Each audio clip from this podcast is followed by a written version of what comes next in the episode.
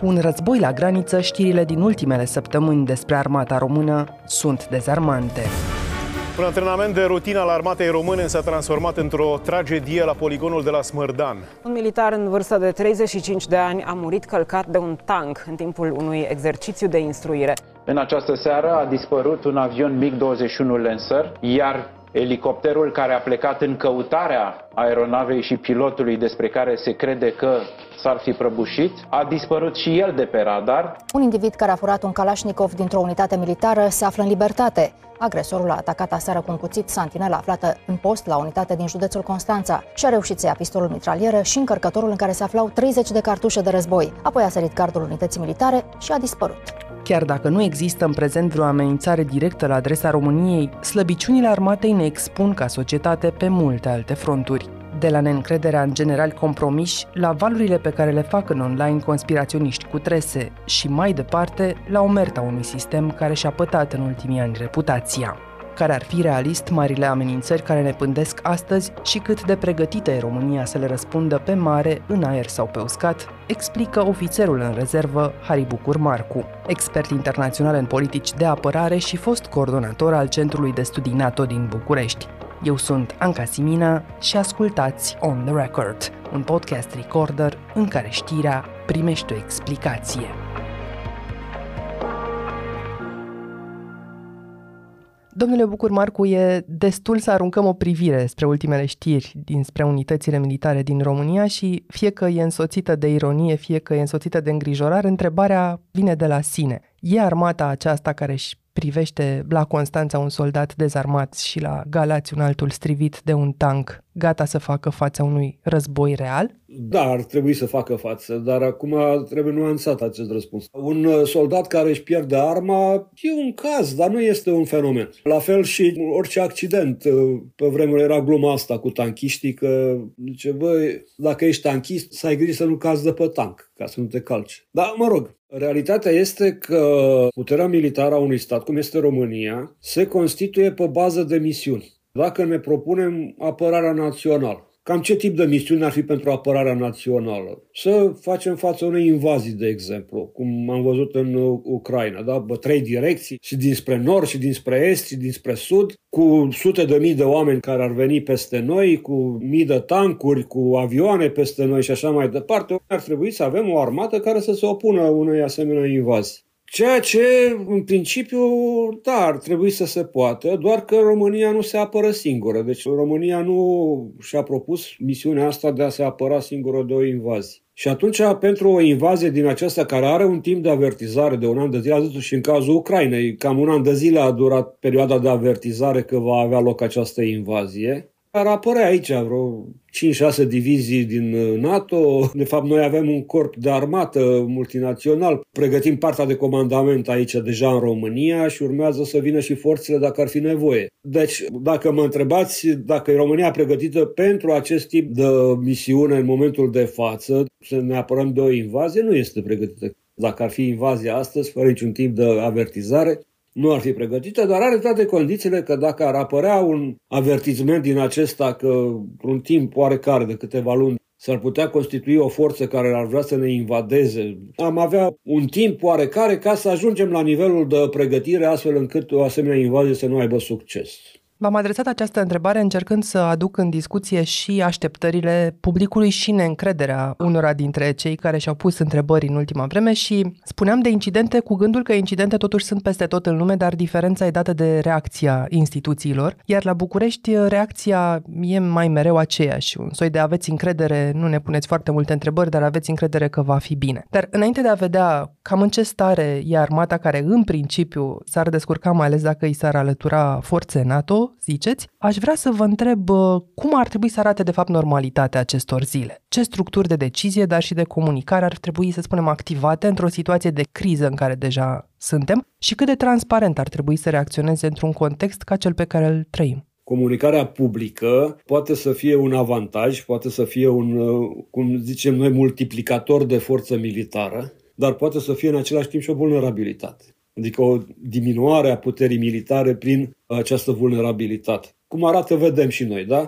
partea politică și vorbesc de cei care stau și în uh, Consiliul Suprem de Apărare, ți locuri acolo, mai ales președintele Consiliului și vicepreședintele Consiliului, adică președintele României și primul ministru, au la rândul lor niște vulnerabilități de personalitate, ca să zic așa. Una din problemele pe care le are de rezolvat comunicarea publică în momentul de față este tocmai credibilitatea că aceste persoane care au probleme oarecum nerezolvate și neexplicate corect și complet ar trebui să muncească foarte mult pentru a-și întări credibilitatea că ei sunt într-adevăr în stare să conducă acest sistem de apărare națională. Iar pe de altă parte, noi suntem într-o dinamică a amenințărilor. Și ca urmare, trebuie să implici publicul, n-ai cum.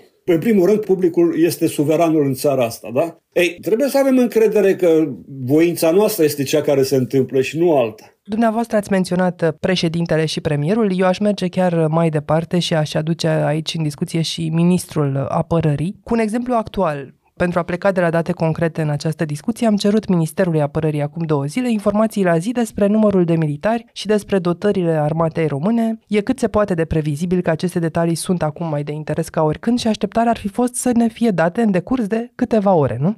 Ori n-am primit până acum niciun răspuns. E ceva secret aici sau sunt date mm. esențiale care ar descuraja supozițiile și ar ajuta oamenii să înțeleagă cum stăm, de fapt? Nu, nu e nimic secret. Bun, Ministerul Apărării Naționale are o tradiție de comunicare publică destul de bună. Dar, în același timp, de vreo 10 ani încoace, o bună parte din militarii care lucrează în uh, minister, mai ales în partea civilă, cum ar veni, adică în subordinea secretarului de stat care este civil și a ministrului ca atare, au început să aibă un comportament de activiști de partid. Dacă vine ministrul care este acum, de exemplu, sau și înaintea lui, cei care erau pe acolo, îi servesc ca pe șefi vrea ăsta la partid ceva, o rezolvăm la partid. Nu mai sunt uh, în slujba exclusivă a apărării naționale. De la oprea. Deci acest uh, om uh, deosebit de nociv pentru sistemul militar românesc și ca persoană și ca activitate, a făcut printre altele și acest lucru de a-și subordona, de a da grade și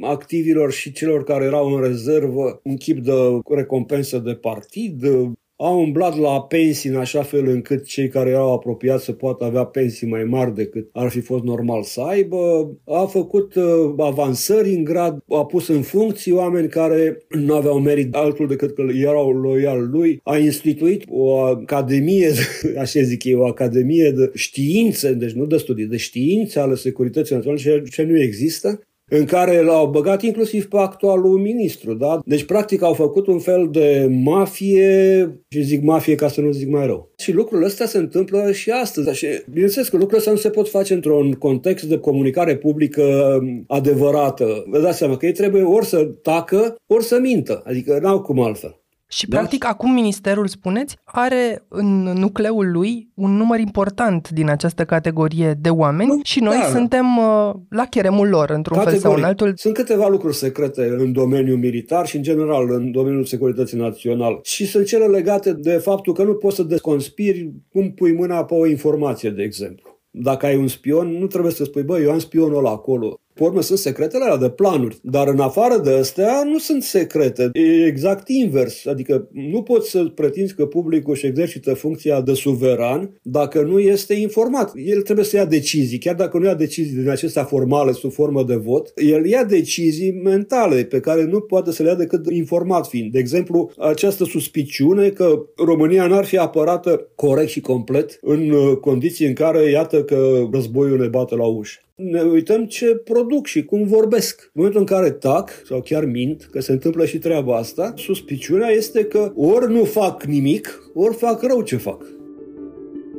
O imagine destul de detaliată a ce are, ce n-are armata română reiese totuși din datele Institutului Internațional pentru Studii Strategice, un institut britanic care publică anual poate cel mai amănunțit raport al dotărilor militare. Dumneavoastră, înainte de orice, sunteți ofițer de aviație în rezervă și v-aș întreba cum ați traduce mai degrabă numerele seci din dreptul apărării aeriene. Avem în România 10.700 de oameni în forțele aeriene și 130 de aparate de zbor. Nu au nicio relevanță data asta. Știți, unul din uh, mecanismele de creștere a încrederii în Europa este tocmai comunicarea acestor date. Să nu există vreo suspiciune că România s-ar înarma în exces, ceea ce înseamnă că ar avea vreun obiectiv de a face cum face Rusia în Ucraina acum, de exemplu. În sensul ăsta se comunică aceste date, dar ele, ca valoare militară, sunt foarte modeste. De ce? Fiecare avion din acesta are un indice de performanță, da? În funcție de acea misiune, iei cel mai performant avion sau aeronavă care există în lume și dai indicele 1 și de acolo în jos faci calculul cam cât de departe poate să zboare, cât de sus poate să zboare, cât de repede poate să zboare, ce tip de armament poate să poarte cu ea aeronava respectivă, cât de antrenat este pilotul, că s-ar putea să fie o aeronavă excelentă pe care să o piloteze un pilot care nu poate să zboare decât în condiții meteo normale ziua și care nu știe să lupte decât un anumit tip de procedură de luptă. Nu are proceduri formate și pentru atac la sol și pentru lupta aeriană și pentru intercepție și pentru cercetarea din aer și așa mai departe. Deci sunt multe aspecte în acestea pe care nu le regăsiți în cifrele respective. De exemplu, vedetele armatei pe care le-am tot văzut la parada de 1 decembrie, da, da. că cele 16 avioane multirol, F-16 și mai da. vechile miguri, erau da. 24, au rămas din păcate 23 după accidentul recent. Da. Ce valoare au față de acest indice 1?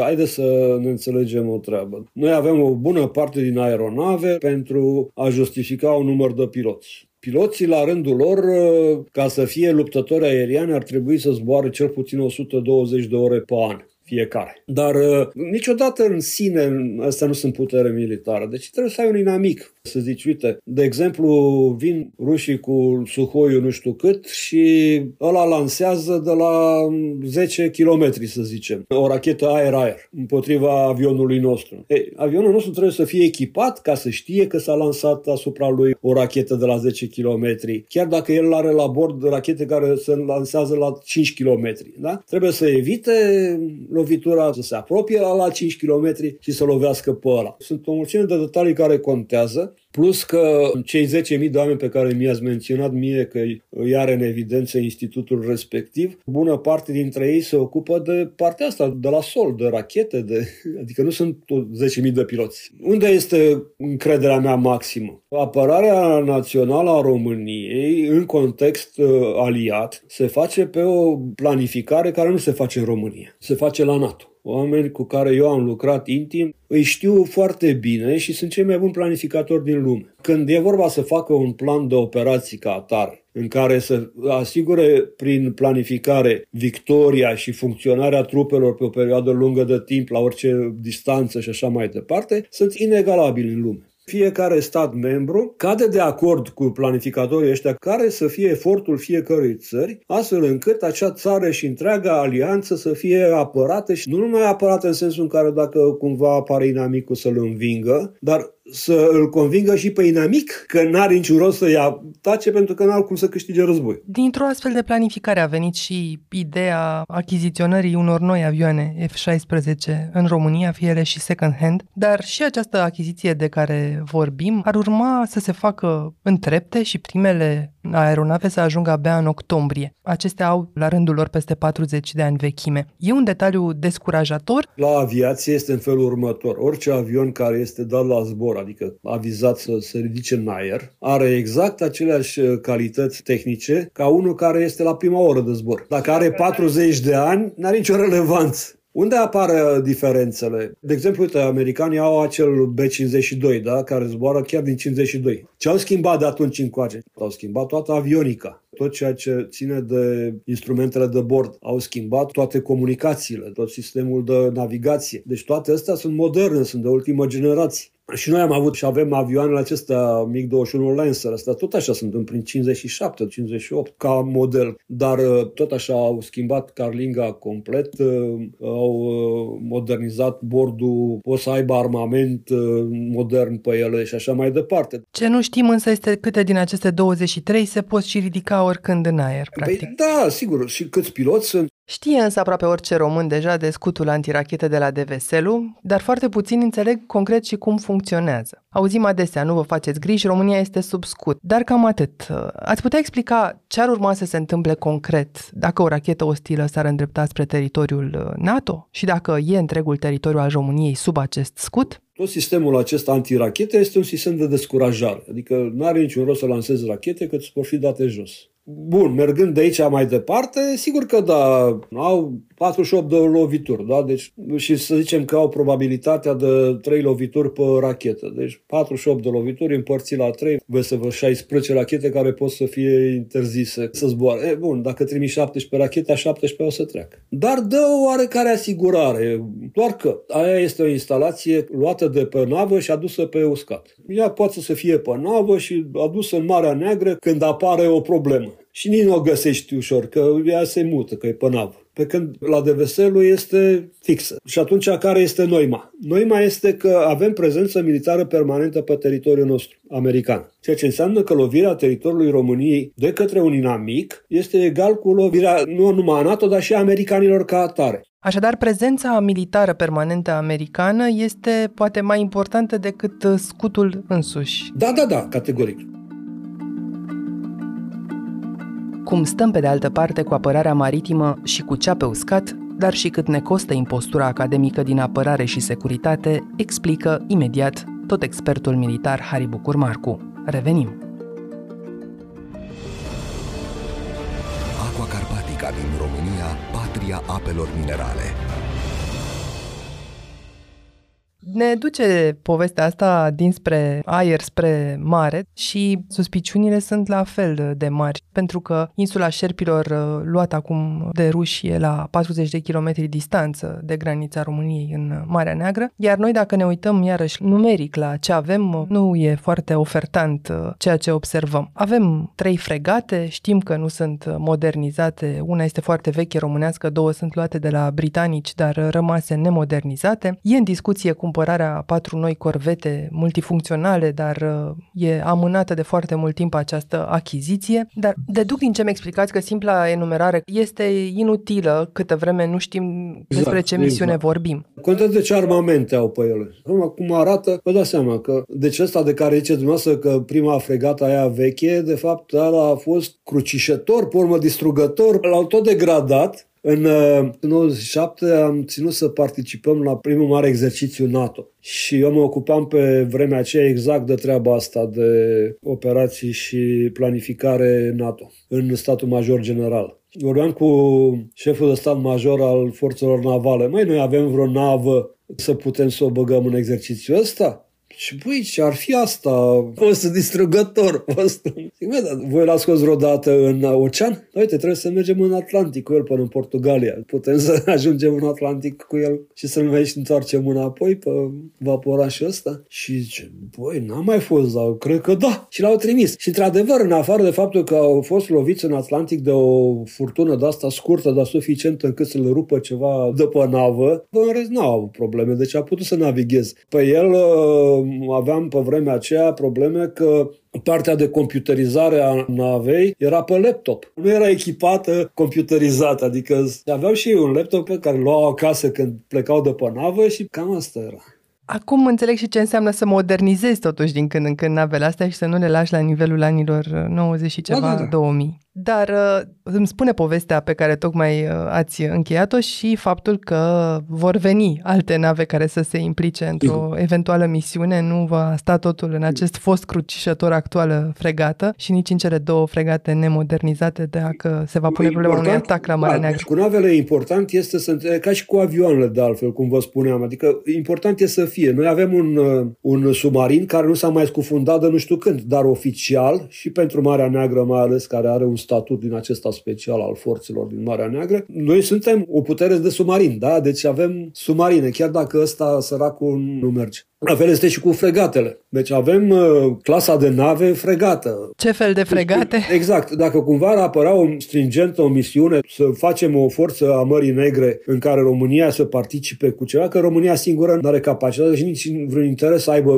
misiuni uh, independente de luptă în Marea Neagră. Din punct de vedere al puterii militare, supremația în Marea Neagră este asigurată de către Turcia. Nu este o problemă de îngrijorare că nu avem fregate sau că fregatele nu sunt sunt înarmate cum trebuie sau... În principiu, nu sunt amenințări de tipul ăsta. Marea Neagră, cea mai mare amenințare ar fi să vină o navă de asta de luptă electronică și să interzică toate comunicațiile din Dobrogea, de exemplu. Sau să aibă impulsuri electromagnetice cu care să anuleze alimentarea cu energie de la centrala nucleară de la Cernavod. Deci astea sunt uh, marile amenințări. Așa o invazie dinspre mare este puțin probabil. Pe lângă militarii îi vedem adesea puși la socoteală, așa când vorbim de cifre și ne întrebăm pe cine ne bazăm, îi vedem puși la socoteală și pe jandarmi, pe polițiști sau pe rezerviștii voluntari. Așteptarea probabil e aceea că știu niște oameni să țină arma în mână, spre deosebire de mulți alții care n-au mai făcut stagiul militar. În niciun caz, uh, un război în România nu va fi ca cel din uh, Ucraina, în care să se ceară publicului să se apere. Asta era pe vremea lui Ceaușescu. Așa îi zicea conceptul, licități de muncă, luptă și apărare în care fiecare trebuia să rămână acolo, să muncească și să se lupte, exact ca pe vremea lui Ștefan cel Mare, lăsa sapa și lua sabia. Și ăștia lăsau strungul și luau mitraliera. E un concept de descurajare. Nu este un concept de a câștiga vreo bătălie. Nimeni n-a câștigat vreo bătălie vreodată așa, nici măcar ăia în Vietnam dar descurajează un eventual agresor. Ceea ce nu e cazul în momentul de față, că încă o dată noi avem alte forme de descurajare a agresiunii. E de menționat că în legea actuală doar tinerii între 18 și 35 de ani, în caz de decretare a stării de urgență, ar trebui să intre în rândul armatei, așadar nu se pune problema în niciun caz pentru toți bărbații României. Dar de ce spuneți totuși că nu s-ar ajunge în România niciodată ca tânărul fără pregătire militară să ia arma în mână, așa cum se întâmplă în Ucraina azi. Presupunem încă o dată că ar exista o amenințare de tipul acesta de invazie. Într-un an de zile ne-am lămurit ce apărare ne trebuie și ne-am gândit dacă acest tip de apărare presupune sau nu mobilizarea generală. Hai să-i toată întrebarea. Deci mobilizarea generală, tipul acesta de război uh, de conscripție, aparțin erei industriale. Noi suntem de 20 de ani România și de 40 de ani Occidentul în era post-industrială. Dar e vreo garanție că nici nu mai e nevoie de pregătirea asta? Pregătirea asta a fost un fel de înțelegere chiar între inamici. Deci așa își pregăteau și nemții și așa își pregăteau și rușii oamenii, da? Deci asta a fost epoca industrială, s-a încheiat aveți dreptate când vorbiți de legislație, în sensul că doar Constituția este cea care spune că există obligație cetățenească să-ți aperți țara. Nu scrie acolo că trebuie să faci armata, să-ți aperți țara cu arma în mână. Dacă e să ne raportăm la cei 70 de mii aproape de oameni câți ar avea acum armata română, ne întrebăm, firește, câți dintre ei au exercițiul ăsta al teatrelor de operații sau al misiunilor internaționale? O, bun, una este să ai experiență în sensul că ai experiența de deplasării până acolo, ai experiența cazării în condiții de campanie. Dar, practic, experiența de luptă noi nu avem. Deci noi n-am participat la niciun război cu soldații noștri. Nici în Afganistan n-am intrat în război propriu-zis și de-abia după ce s-a încheiat propriu-zis războiul am ajuns acolo. În uh, Irak nu mai vorbesc. Misiunile propriu pe care le-am avut noi în teatrul respectiv au fost misiuni de pază și patrulare. Sigur că da, misiuni active, adică nu sunt misiuni pasive. Nu era pază ca paznicul de la CAP, să nu fură cocenii. Dar una peste alta n-a fost război propriu în care știți care e marea diferență? Marea diferență este că trebuie să înțelegi ce țintă ți se alocă, trebuie să o identifici și trebuie să fii sigur că ai lovit-o. Cei mai antrenați uh, soldați, unul din patru trag uh, foc cu kit. Deci dacă ai o grupă de 7-8 uh, soldați trimiși într-o misiune, trebuie să fii convins că cel puțin doi uh, vor ochi ținta pe, în care trag. Restul vor trage, vor închide ochii și vor trage. Deci ca urmare vom avea noi 70 de mii. Dar practic ce contează este dacă avem uh, numărul de brigăzi sau chiar de divizii care să ne dea încredere că ăștia știu să facă o manevră. Până când ajungem la soldatul care știe să tragă, mai este, da. Trăgând linie până aici, uh, îmi dau seama că suntem cu un război la graniță mai degrabă pe mâinile armatei NATO decât uh, pe mâinile Noi armatei NATO, noastre. Dar, da. Uh, și rămâne să aflăm din viață dacă Rusia se poate pune azi în vreun fel cu NATO sau dacă și închipuie că se poate pune cu NATO. Datele certe nu arată că ar trebui să fie atât de optimiști rușii. Asta ar fi soluția acestui război, Rusia să atace NATO. Pentru că asta ar însemna în trei zile să nu mai fie Rusia. Deci nu în sensul de să pățească cum a pățit Mariupol. Nu, în sensul în care forța militară NATO este inegalabilă. Iar rușii n-au nici mai mică șansă.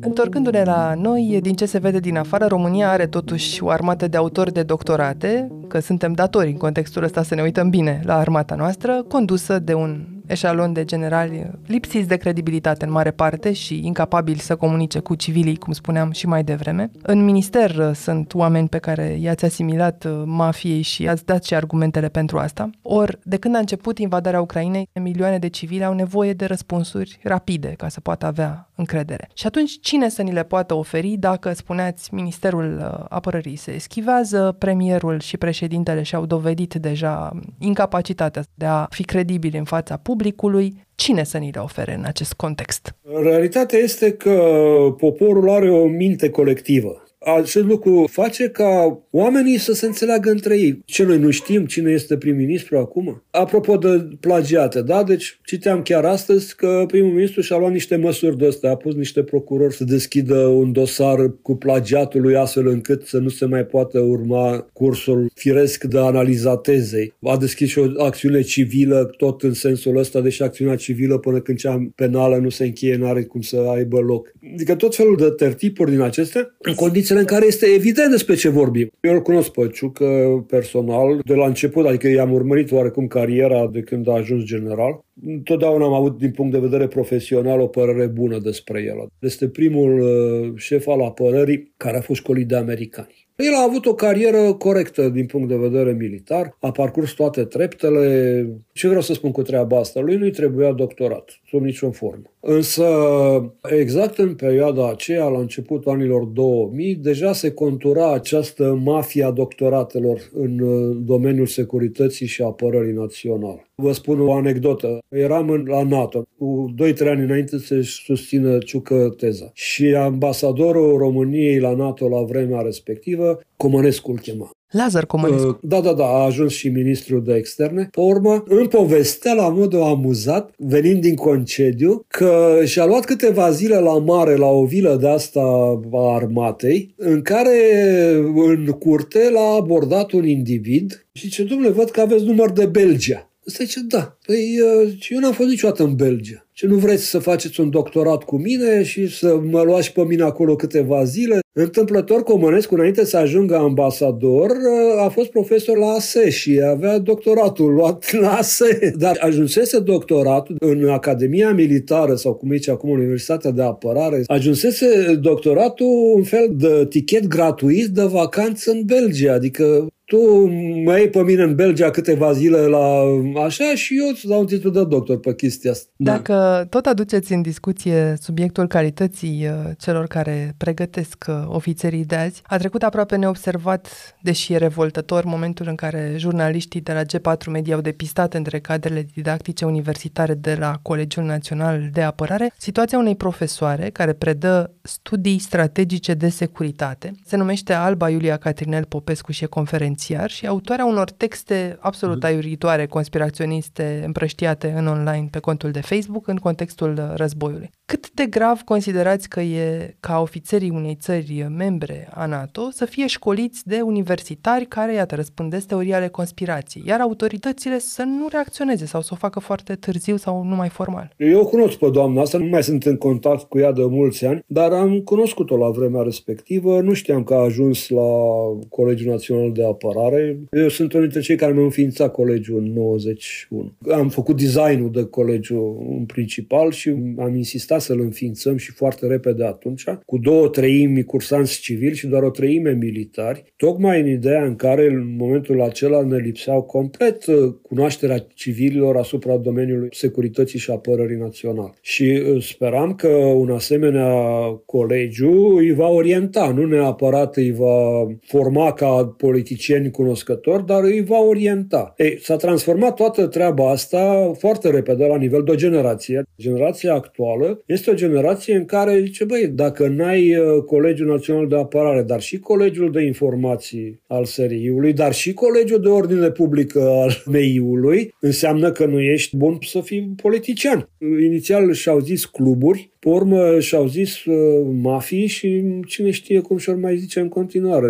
În tot cazul, sunt mulți pe care îi cunosc eu și care au luat-o razna cu gândirea aceasta, deci oameni care nu au făcut propagandă de partid niciodată pe vremea comuniștilor, s-au apucat acum să facă propagandă anti-occidentală. Nu există dughiniști la noi, eu n-am văzut pe cineva care să fie vreun fan dughin sau, în schimb, anti-occidental cât cuprinde. Și izolaționiști români, doamna asta nu mi-e clar ce are în minte, dar faptul că a ajuns să predea la Colegiul Național de Apărare e surprinzător altfel. În general, ați văzut în universități, și în cele militare, și în cele civile, se cam reproduc între ei. Povestea merge da. chiar mai departe, pentru că în încercarea de a bloca acest articol, capitanul Alexandru Cristian, coleg cu doamna, o sună pe soția jurnalistului Cristian Pantazi, unul dintre redactorii șefei G4 Media, cu amenințări voalate. Și abia după publicarea acestor detalii, premierul Ciucă și apoi ministrul Dâncu cer câte o anchetă.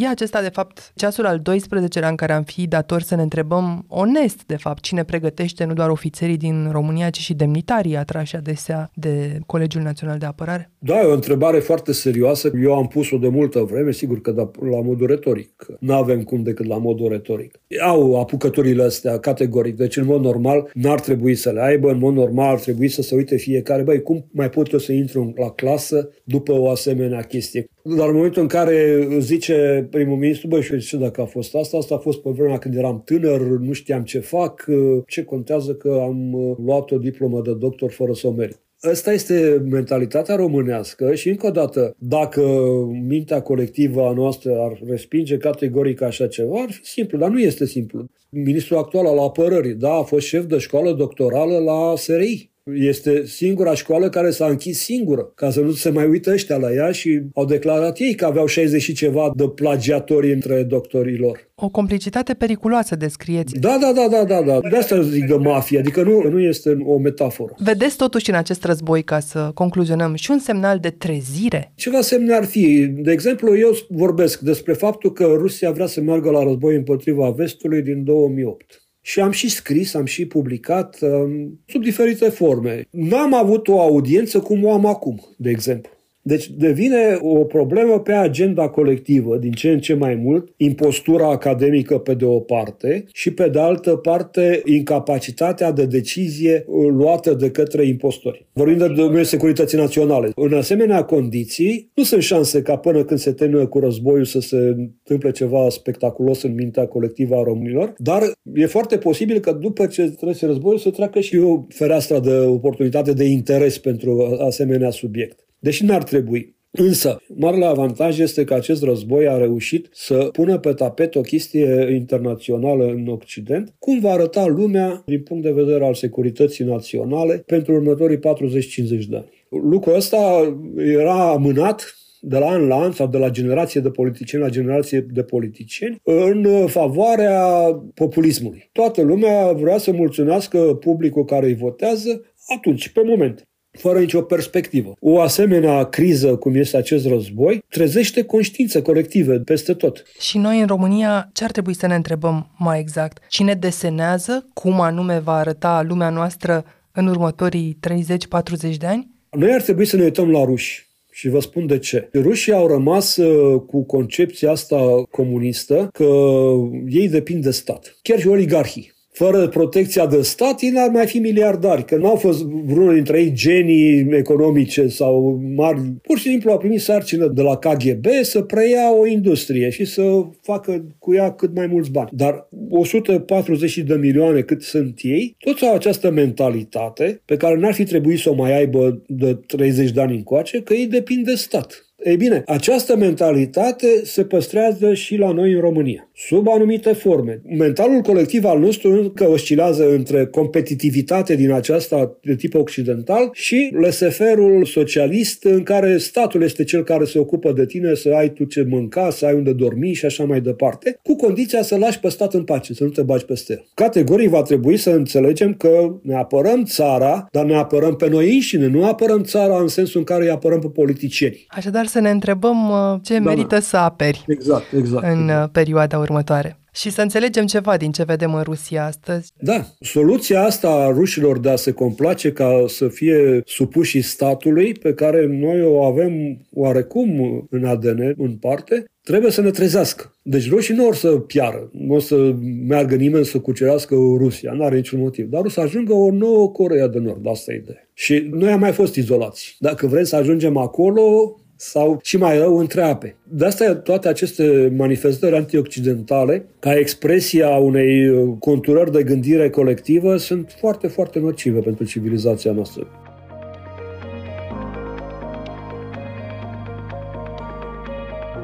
Ați ascultat On The Record, un podcast săptămânal produs de Recorder și susținut de Banca Transilvania. Dacă informațiile v-au fost utile, ne-ar bucura să trimiteți acest episod către un prieten. Suntem pe orice aplicație de podcast și pe canalul dedicat de YouTube. Iar ca să nu ratați niciun episod, nu uitați să dați subscribe. Vă recomandăm să ascultați și podcastul BT Talks, disponibil pe bancatransilvania.ro podcast. On the Record are ca editori pe Cristian Delcea și pe Mihai Voinea. Eu sunt Anca Simina și mă găsiți pe anca.simina.arondrecorder.ro Ne reauzim vinerea viitoare!